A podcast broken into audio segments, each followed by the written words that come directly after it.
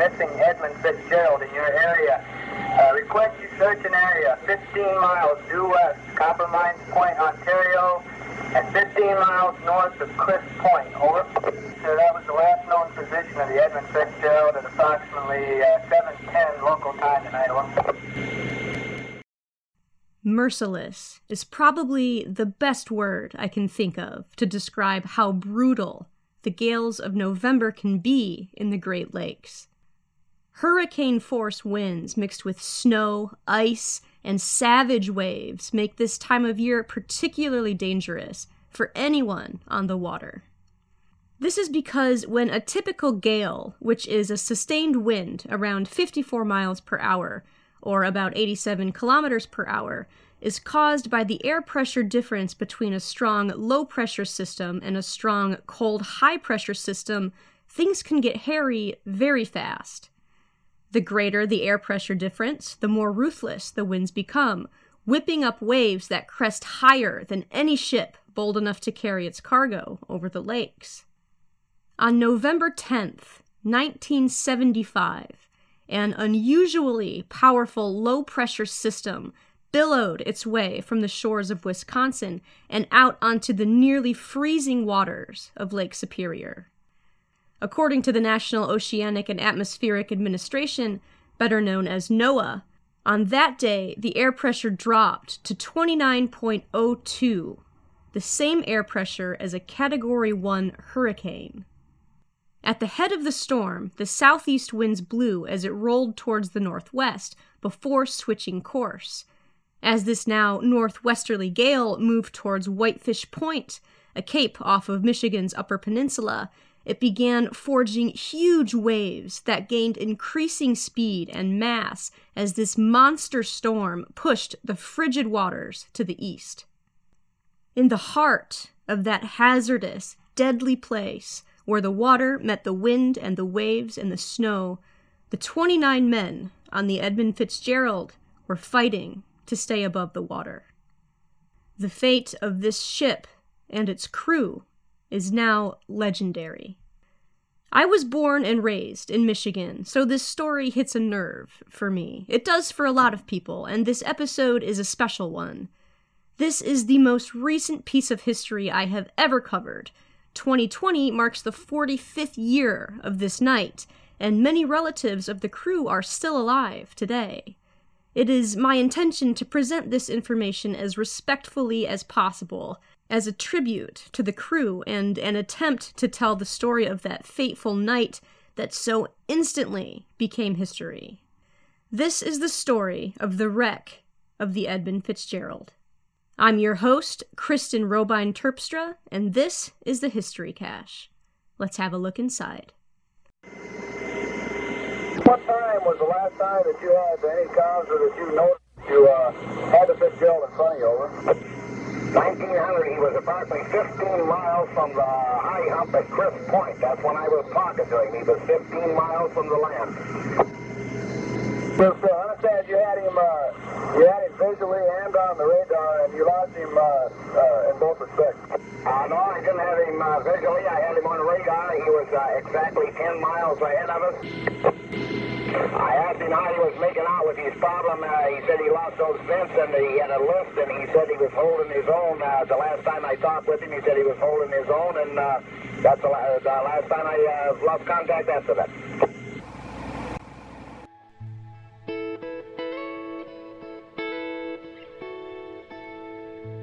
The Edmund Fitzgerald was a Great Lakes freighter. These boats, sometimes called Lakers, are huge and are used to carry everything from grain to iron ore to the 63 commercial ports all over the Great Lakes through a 1,600 mile, roughly 2,600 kilometer navigation system that stretches from Duluth, Minnesota, all the way to Ogdensburg, New York. They are on all five lakes, those being Huron, Erie, Michigan, Superior, and Ontario, and in any given year, they carry well over 173 million tons of cargo. One 1,000 foot Great Lakes freighter can carry upwards of 70,000 tons of cargo, meaning it would take 3,000 semis to carry what one freighter can. If you live near or visit the Great Lakes, you will see these long, usually red and white, freighters crisscrossing their way over the water during the shipping season, which is usually from around the end of March through mid January, when the winter ice begins to make transportation virtually impossible. When I was a kid, I would wait with that kind of unbearable anticipation that only a kid can feel on the shore of Lake Michigan or Huron, just hoping to get to hear the long, deep whistle of the freighters as they would sound out their horns when one ship would pass by another.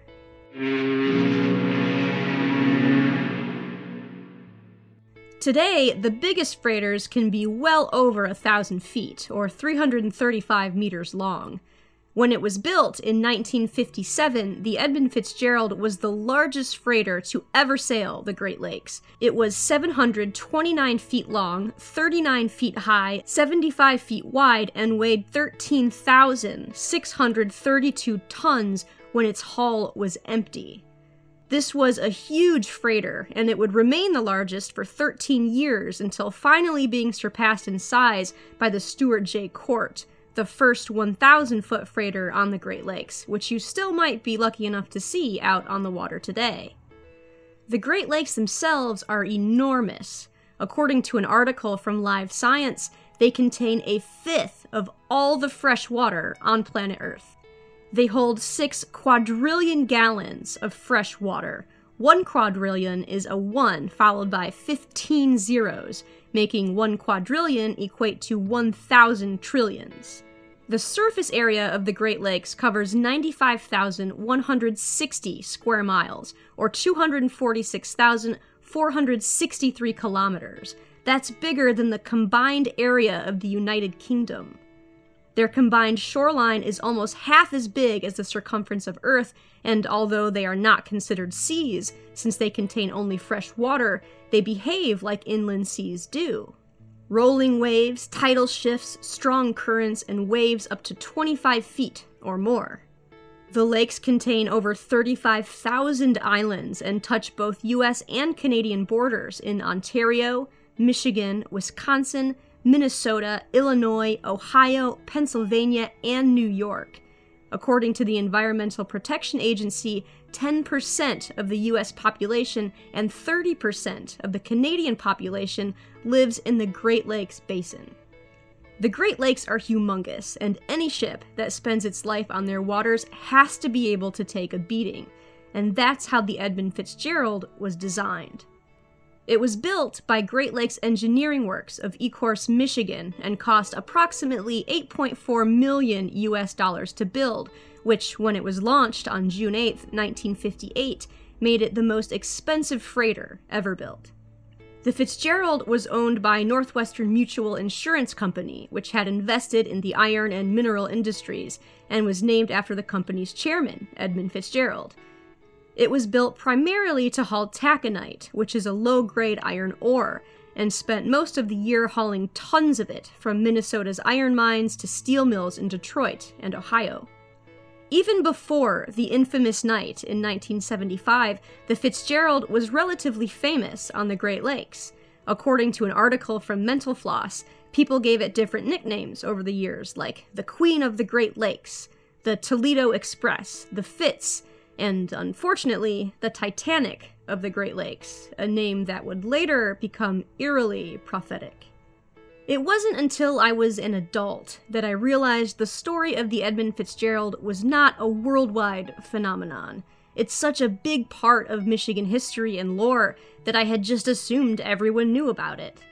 So this might be the first time you've heard of the Fitzgerald, or you may know it from Gordon Lightfoot's famous song he wrote about it in 1976. That song is called The Wreck of the Edmund Fitzgerald, and it is one of the most haunting and remarkable folk songs to come out of the 1970s. I actually asked the music publishing company that owns the rights if I could play the song for you on this episode, but the fee for purchasing the rights to play it was well above my budget, so unfortunately I can't share it with you here, but I do recommend that you check it out. The song itself gets a couple of the historical facts wrong. For example, the song has the Fitzgerald headed for Cleveland, but we know it was actually headed for Detroit. Lightfoot has amended the lyrics over the years, and he considers it to be his greatest work. And it really is one of my favorite all time songs, so be sure to look it up if you're interested. After learning the history of the freighter's fateful night, it only makes the song even more evocative. The day before that night was November 9th, 1975, and on that day, the Edmund Fitzgerald was loaded with 26,116 tons of taconite pellets made of processed iron ore that had been heated down into marble sized balls. It would be traveling from Superior, Wisconsin to Zug Island at the southern city limits of Detroit, Michigan, a track that in fair weather would have been an easy one for this queen of the Great Lakes. The Fitzgerald had a crew of 29, including Captain Ernest Michael McSorley. Born in 1912 in Ontario, Canada, 63 year old McSorley had over 40 years of experience as a mariner had commanded nine other vessels before taking command of the Edmund Fitzgerald, and according to all accounts I could find, was an incredibly skilled and able captain. The Edmund Fitzgerald was joined by another ship for the voyage, the Arthur M. Anderson, another lake freighter, which was captained by Bernie Cooper, a man with 35 years of maritime experience. The Anderson was smaller and slower than the Fitzgerald and would lag behind the faster ship at a distance of around 15 miles or 24 kilometers, though the two ships would remain in close radio contact. Captain McSorley and Captain Anderson both knew that a storm was building, which was not unusual for November. On the 9th, gale warnings had been issued by the National Weather Service, and the two captains decided to take the northerly route across Lake Superior, believing they would be protected from the storm by the rocky highlands of the Canadian shore. Around 2:30 in the afternoon, both ships were underway. They made progress throughout the night while the weather grew progressively worse. By the morning of the 10th, the gale warning had been upgraded to a storm warning, and both freighters found themselves in winds of 50 knots, that's about 58 miles per hour, or 92 kilometers per hour. The waves were rolling at a steady 12 to 16 feet, but though these conditions were rough, both captains had experienced waters like this before. But as the day wore on, the conditions grew increasingly worse. Snow began falling, and the frigid, rising spray from the growing waves made visibility extremely poor. Captain Cooper was watching the Fitzgerald from the pilot house of the Anderson. As the two freighters passed by Caribou Island, about five kilometers north of the US Canadian border, Captain Cooper could see the beacon from the island's lighthouse through the falling snow, and he could see the Fitzgerald passing by it about 17 miles or 27 kilometers ahead of him on his radar set. And it looked like the Fitzgerald was passing dangerously close to Caribou Island. He watched the Fitzgerald pass directly over the six fathom shoal on the northern side of the island. It's been speculated that while passing over the shoal, the Fitzgerald had taken some damage. Captain McSorley radioed Captain Cooper from the Fitzgerald and said over the radio, quote, Anderson, this is the Fitzgerald. I have a fence rail down, two vents lost or damaged, and a list. I'm checking down. Will you stay behind me till I get to Whitefish? Unquote. This meant that the Fitzgerald was slowing its speed so the Anderson could catch up. It also meant that the Fitzgerald had sustained some damage and that it was sailing with a list, or was leaning into the water further on its side at a tilt, throwing off its equilibrium. Captain Cooper asked the Fitzgerald if its pumps that were used to pump water out of the hull were being used. McSorley replied, yes, both of them so the Fitzgerald was taking on water at this point, too. Though the two ships remained in radio contact for the next few hours, most of that communication was navigational. Both radars on the Fitzgerald had failed, and it had to rely on the Anderson for direction. This was going to be done completely by radar as the snow was falling so heavily now that the crew on the Anderson could no longer see the Fitzgerald. But the radar on the Anderson began to malfunction as well, going in and out intermittently because the waves were now so high that they were interfering with the radar reflection. The storm was raging now. The snow and the waves that, according to Captain Cooper, were now cresting at 35 feet were making it increasingly difficult to see the Fitzgerald. These rogue waves were made worse by the wind, which was recorded on the Anderson at 86 miles per hour, or 139 miles per hour. These gusts were slamming into both ships, along with waves that easily washed over their decks. Because its radars were broken and visibility was near zero, the Fitzgerald was going through all of this blind. The U.S. Coast Guard broadcasted that all ships needed to seek safe anchorage. The Anderson was trying to help navigate the Fitzgerald toward Whitefish Bay, hoping the bay would offer both ships some relief from the wind and rough waters.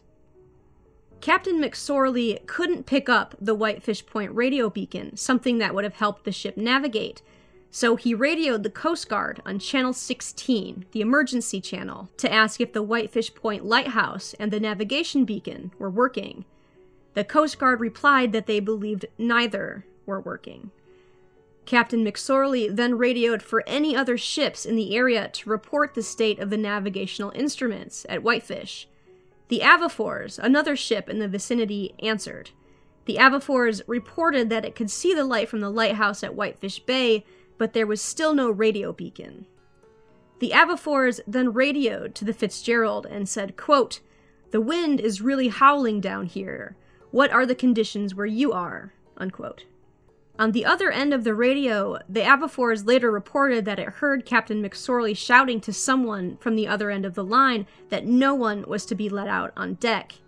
The Avafors then said, quote, What was that, Fitzgerald? Unclear. Over. The Fitzgerald replied, I have a bad list, lost both radars, and am taking heavy seas over the deck.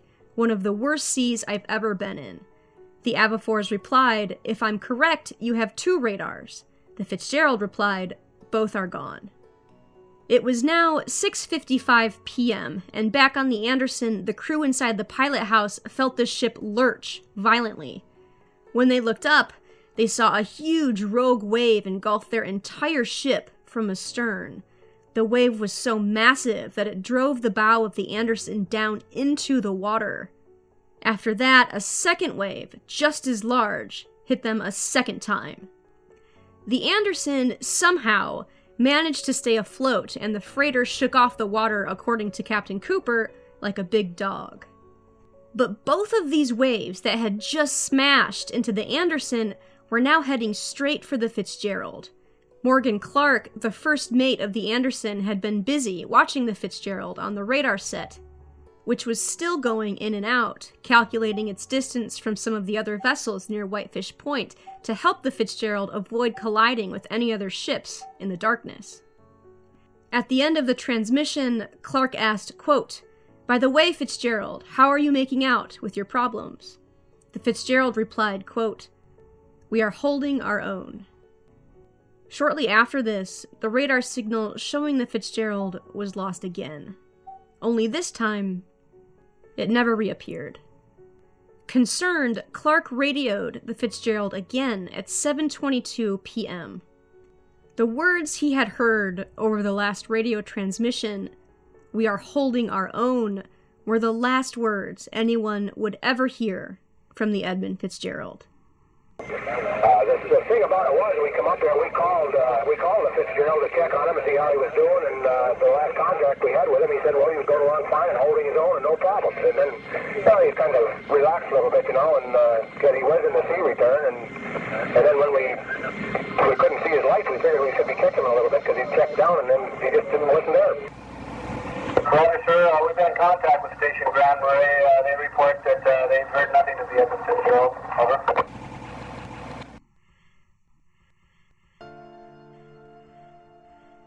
When the Fitzgerald failed to answer his call, Captain Cooper back on the Anderson began contacting other ships in the area, asking if anyone had seen the Fitzgerald. He was hopeful that perhaps the other ship had managed to round Whitefish Point and was waiting out the storm in the shelter of the bay. When no other ship had reported any sightings, and the Anderson was unable to spot the Fitzgerald's lights through the storm, Captain Cooper called the Coast Guard to report his concerns. At the time, the Coast Guard was already busy trying to locate a small 16 foot boat that was overdue, so the Edmund Fitzgerald would have to wait. As the long minutes dragged on, Captain Cooper grew increasingly overcome with apprehension. At 8 p.m., he called the Coast Guard again and firmly expressed his concern for the missing ship. The Coast Guard then initiated a search for the Fitzgerald. Shortly after that last call, the Anderson safely pulled into the harbor of Whitefish Bay. The crew was incredibly relieved at having survived the worst storm they had ever seen. But Captain Cooper could not shake the feeling that something terrible had happened to the Edmund Fitzgerald. By now, it was 9 p.m., and the Coast Guard called Captain Cooper back. They were calling with news that the captain did not want to hear. The storm was so bad, and the Coast Guard already so busy, that no other vessels could be recruited to search for the Edmund Fitzgerald. The Coast Guard had no available ships to send out for rescue, and they were now asking that Captain Cooper leave the safety of Whitefish Bay and head back into the storm to conduct the search for the Fitzgerald. Here is the audio of that conversation. Keep in mind, it's a 45 year old radio transmission, so I've edited it a bit for clarity and speed.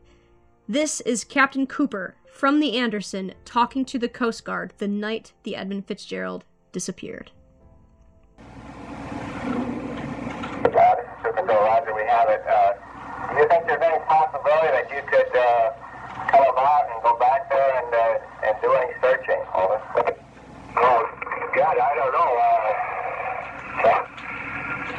uh, that, that sea out there is tremendously large. Uh, um, if you want me to, I can, but I'm, I'm, I'm not going to be making any time. I'll be lucky to make two or three miles an hour going out, back out that way. Uh, this is the Soo Control, uh, uh, Roger. Well, you're, you have to make the decision as to uh, whether you would be uh, uh, or not, uh, but you're probably one of the only vessels right now that can get to the se- uh, get to the scene.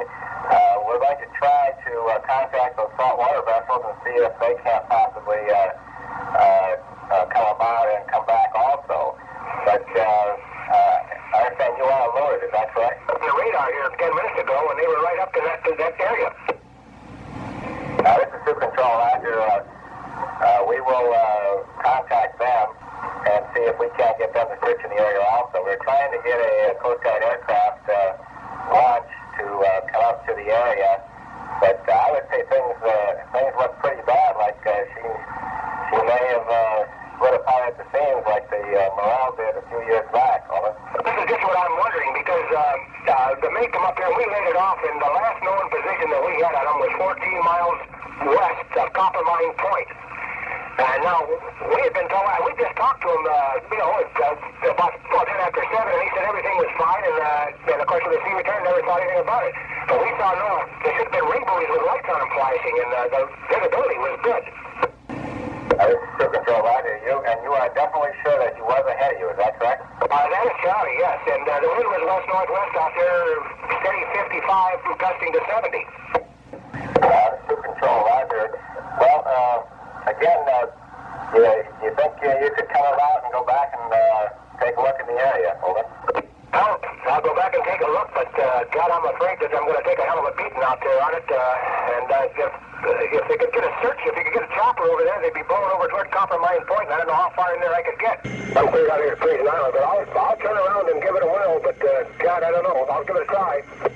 Uh, this is Crew Control, uh, uh, Roger. Uh, this, that would be good if you could, uh, if you could uh, turn around and head out that way, and we're going to try to get as many other vessels uh, that can possibly uh, get underway and, and proceed to that area. Over. Yeah, do you realize what the conditions are out there?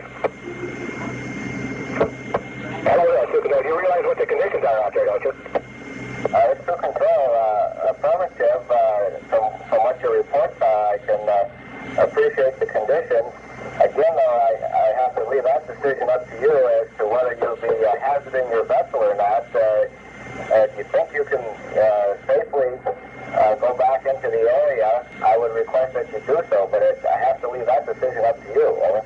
Well, I'll go out and take a look, but uh, uh, I know when I was uh, about 15 miles above Whitefish, uh, we took a sea right over the top of the hatch crane up here, and that's eight feet up in the water, too, so I don't know whether I can do it or not.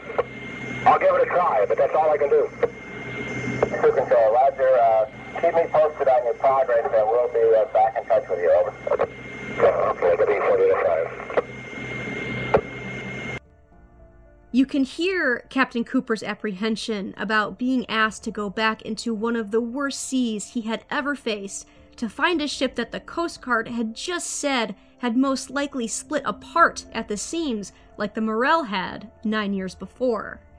The Daniel J. Morrell was another Great Lakes freighter that had tragically sunk during another brutal November storm, this one on Lake Huron in November of 1966.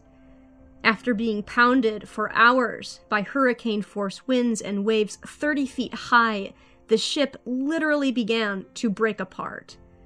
With all alarms sounding, the 29 crew members scrambled for the lifeboats in the darkness as the ship broke in two. One man, Dennis Hale, was a 26 year old watchman from Ohio. Around 2 a.m., he was jolted awake by several loud bangs.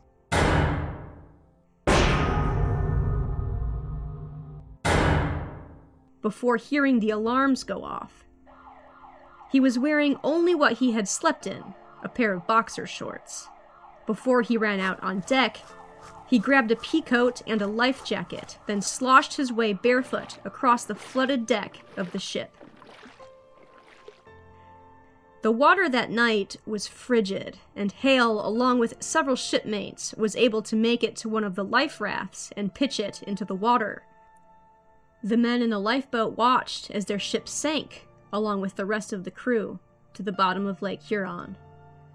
The Morrell had 29 crew members, just like the Fitzgerald. Four of them had made it to the life raft. They began firing emergency flares.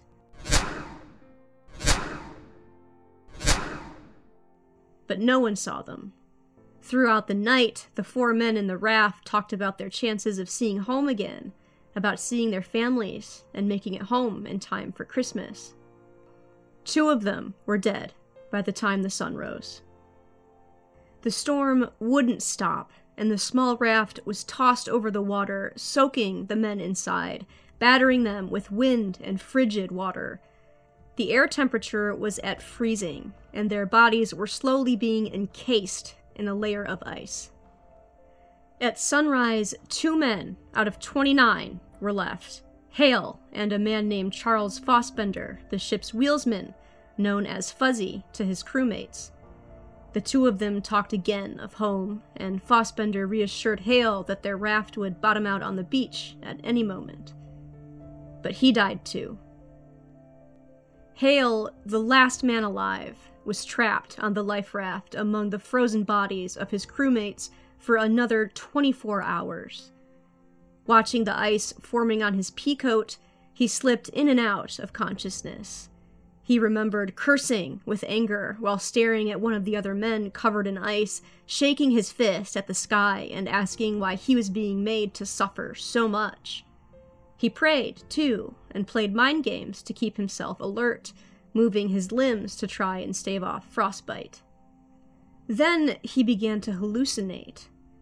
There is something that happens occasionally to individuals in extreme times of crisis something that has been called the third man factor, when a person who is experiencing a life or death situation sees some sort of being appear that intervenes at a critical moment to give support, comfort, or aid of some kind. Some people believe these are spiritual experiences. Others believe they are merely psychological reactions, the result of human brains under extreme stress coping with biochemical reactions, or perhaps a misfiring of brain activity. Whatever the reason, Dennis Hale had one of these experiences. He claimed he saw many things, including the Morrell and some of the crew members that had died in the raft hours before. He said a visitor, a ghost, maybe an angel. Even years later, he said he didn't know what it was. But it was a strange looking man that told him, quote, Stop eating the ice off your pea coat. You'll lower your body temperature and die. This turned out to be good advice. After a total of 38 hours in the life raft, Dennis Hale was rescued. He was the sole survivor of the wreck, 28 out of 29 people had died. He suffered severe frostbite to his feet, vascular damage to his lower legs, he had a gash under his chin that required stitches, and had lost 25 pounds, over 11 kilos. He survived because he was heavier than his crewmates, because since he was in boxer shorts, he was not bogged down by frozen pants, because the jacket he had put on over his life preserver had helped to insulate his heart and lungs, and because he didn't eat the ice off of his peacoat. The tragedy of the Morrell was known to everyone who worked on the Great Lakes. In 1975, the sinking of the Morrell was a recent history and one fresh in the mind of Captain Cooper, who was now being asked to take his ship, risk his life and the lives of his crew to go back out there and look for the Edmund Fitzgerald, because the Coast Guard wasn't coming. It was a heavy decision, and I can imagine wasn't one that any captain would want to have to make. If he went looking for the Fitzgerald, he and his crew could end up at the bottom of Lake Superior. If he didn't go, he would spend a lifetime wondering what would have happened if he had. So Captain Cooper told his crew to get ready, because they were going out, back into the storm, to look for the Edmund Fitzgerald. The Coast Guard made calls to all available ships in the bay, but all were reluctant to go search. No one wanted to go back out there. Found information uh, concerning Edmund Fitzgerald. Uh, yes, we have. Roger, sir. Uh, would there be any way possible that you be, uh, would be able to get underway and search for survivors? Over? I'll have to notify the captain and call you back. All right, so be standing by. It was just too dangerous. I'd get out there with a, without a gyro and getting absolute uh, course lines, and that uh, I'd be in jeopardy uh, with, with my crew. Situation with the gyro that I have here, I have problems, so consequently I don't want to jeopardize the vessel of my crew. The Anderson became the lead vessel in the search. Seven other ships seeking refuge in Whitefish Bay were asked to join the search. Only one agreed to help, the William Clay Ford, one that had been in radio contact with the Fitzgerald earlier that day. The waves were still rolling on high swells, and the Anderson began to spot debris. Gas tanks for the stoves, life preservers, oars, canisters, all from the Fitzgerald were scattered over the water. But there were no bodies, no ship, no survivors. The Fitzgerald was gone. The Anderson saw both of the ship's lifeboats on the water, but there was no one in them. At 10 p.m., the Coast Guard launched a fixed wing HU 16 aircraft to search the waters from above. They dispatched two cutters used to break ice on the lakes, the Naugatuck and the Woodrush. The Naugatuck didn't arrive until 12:45 p.m. the next day, November 11th. The Woodrush 3 days after that, on the 14th.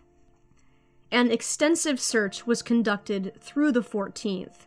Using side scan sonar, the Coast Guard found the area where they believed the Fitzgerald went down, but no wreckage of the Fitzgerald other than the debris was found.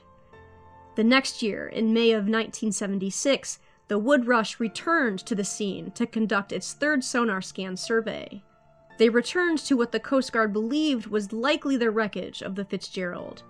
The US Navy brought in its CURV 3, a cable controlled underwater recovery vehicle, and launched it into the water. 535 feet down, at the bottom of Lake Superior, the CURV 3 took 43,000 feet of videotape and 900 photographs. In the footage, on the stern of the wreckage they found, were clearly seen the words Edmund Fitzgerald. The coordinates of the wreck had officially been determined. The Edmund Fitzgerald had gone down only 17 miles, 27 kilometers, from the safety of Whitefish Bay. The reasons for the sinking are still hotly debated. In 1977, the Coast Guard released its official report. While the report states that the cause of the sinking cannot be completely determined, it says, quote, the most probable cause of the sinking of the Edmund Fitzgerald was the loss of buoyancy and stability resulting from massive flooding of the cargo hold. The flooding of the cargo hold took place through ineffective hatch closures as boarding seas rolled along the spar deck. Unquote. This meant the Coast Guard believed the wreck was caused because of human error, specifically because the crew responsible for properly closing the hatch covers didn't properly secure them. This conclusion has drawn many detractors over the years, and almost immediately after this report came out, the Lake Carriers Association, the oldest active trade association in the US, issued a letter to the National Transportation Safety Board stating they believe the wreck occurred because of the damage the Fitzgerald took when it passed over an uncharted shoal at the Six Fathom Shoal area, as was witnessed by Captain Cooper on board the Anderson. Captain Cooper, who passed away in 1993 at the age of 74, maintained for the rest of his life that he believed the Edmund Fitzgerald bottomed out on that shoal, taking damage that would cripple the ship later in the storm, perhaps leading to a stress fracture. If the Fitzgerald had been sinking since the shoal, it would have stood no chance after being hit with the huge waves described by Captain Cooper as the largest he had ever experienced. On board the Anderson, a ship that was intact, there were at times 12 feet of water on deck from the monster waves that had smashed onto the decks of the freighters. There was no distress call sent out from the Fitzgerald, so the sinking was most likely sudden and disastrous. In his last ever interview, Captain Cooper said he believed that Captain McSorley thought the Fitzgerald was going to make it to Whitefish Bay, and when the ship began to sink, the crew may have believed it was just another rogue wave, thinking the freighter would rise back up and out of the water. If this was true, they may have already gone under before the crew even knew what had happened. This, although I believe it's a much more likely explanation than human error and improper latches, is only one of several theories about the wreck. Another theory involves a phenomenon called the Three Sisters. This is a Great Lakes phenomenon, described as the combination of two large waves crashing over the deck of a ship while a third wave, even larger, slams down on the deck again before the ship can recover itself from the inundation of the first two. Captain Cooper described two 35 foot waves that had hit the Anderson. So, if these waves went on to hit the Fitzgerald, which was then hit by a third, it could account for the capsizing. There was a wave of successive dives to the wreckage over the years to try and determine exactly what happened. The first was in 1976 when the wreckage was officially identified. In 1980, Jean Michel Cousteau, the son of Jacques Cousteau, led an expedition using a small submarine.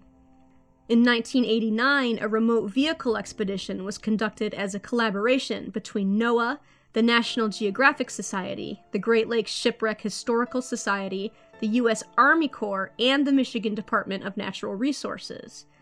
No one from any of these expeditions was able to determine an official cause of the wreck. In 1994, a series of seven dives were led by businessman Frederick Shannon.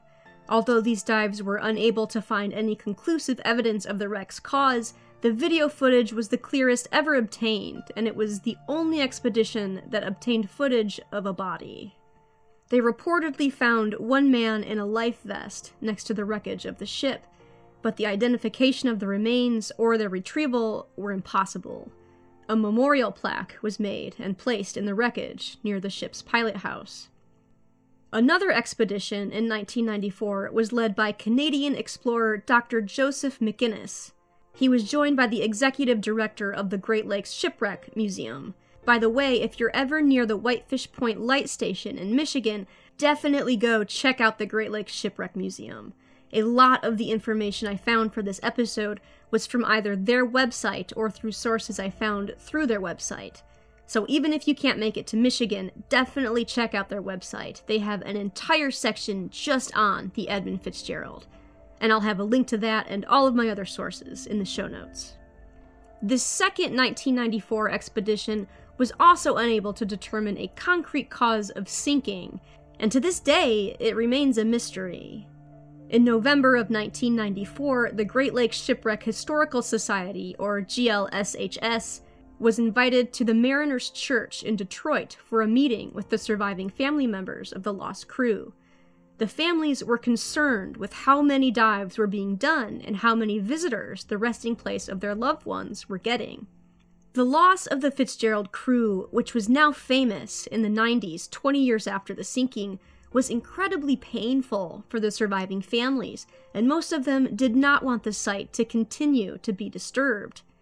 The families were looking for a way to bring closure to their feelings of loss, and the discussion in Detroit led to the suggestion that something significant from the wreck should be recovered to serve as a memorial for all the lives lost. The ship's bell, which was still in the pilot house, was unanimously selected. It was also suggested that in its place, a replica bell with the names of all the lost crew be placed in the wreck as a permanent memorial marker. The GLSHS, wanting to help bring closure to these families, immediately got to work for the bell recovery. This was not easy. The ship had sunk over the Canadian border, and permission had to be granted from the Canadian government. Ships had to be commissioned, volunteers found, as well as financial backers. The Sony Corporation loaned equipment. National Geographic sent its most qualified underwater photographer, Emory Kristof. The Canadian government and the Shipwreck Society sent ships, David Dahlquist of Duluth took the crew's family members to the wreckage for the site's bell retrieval on his private yacht, and Four Winds donated two smaller crafts. The Chippewa tribe of Sault Ste. Marie backed the expedition by co signing a $250,000 loan for the GLSHS. A lot of people cared enough about the Edmund Fitzgerald to make the bell retrieval happen. Divers used a special cutting torch to separate the bell from the roof of the pilot house, and on July 4th, 1995, the 200 pound, 91 kilo bell from the Edmund Fitzgerald broke the surface of the water and saw fresh air for the first time in 20 years. A wreath was placed on the water, and the family members gathered there said their goodbyes, and waited until the replica bell was placed on the pilot house before going home and finding some much needed closure after 20 years of grief. The ship's bell was presented to family members during a ceremony called Call to the Last Watch, as the bell was tolled 30 times, once for each man lost on the Edmund Fitzgerald, and once for the estimated 30,000 lives lost on the Great Lakes. You can visit the bell at the Great Lakes Shipwreck Museum today. Every year on November 10th, the bell is brought out. Bagpipes play the song Amazing Grace, and the bell rings out 30 times for every man lost on the Edmund Fitzgerald. Michael Armagost, third mate. Frederick Beetcher, porter. Thomas Bentsen, oiler. Edward Bindon, first assistant engineer. Thomas Borgeson, maintenance man. Oliver Champeau, third assistant engineer. Nolan Church, porter. Ransom Cundy, watchman. Thomas Edwards, second assistant engineer. Russell Haskell, second assistant engineer. George Holl, chief engineer. Bruce Hudson, deckhand. Alan Kalmon, second cook. Gordon MacLellan, wiper. Joseph Mazes, special maintenance man. John McCarthy, first mate. Eugene O'Brien, wheelsman. Carl Peckol, watchman. John Poviach, wheelsman. James Pratt, second mate. Robert Rafferty, steward and cook. Paul Riippa, deckhand. John Simmons, wheelsman. William Spengler, watchman. Mark Thomas, deckhand. Ralph Walton, oiler. David Weiss, cadet. Blaine Wilhelm, oiler. Ernest McSorley, Captain. The 30,000 lost. May all of you rest in peace.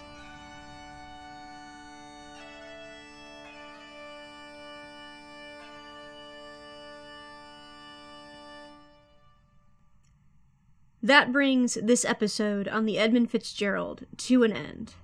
I hope you enjoyed it, and I hope I did the story and the crew and their families justice with this episode. I appreciate you taking the time to hear this story. It's one that means so much to so many. I've been your host, Kristen Robine Terpstra, and until we meet again, dear wandering stars of podcast land, go make some history.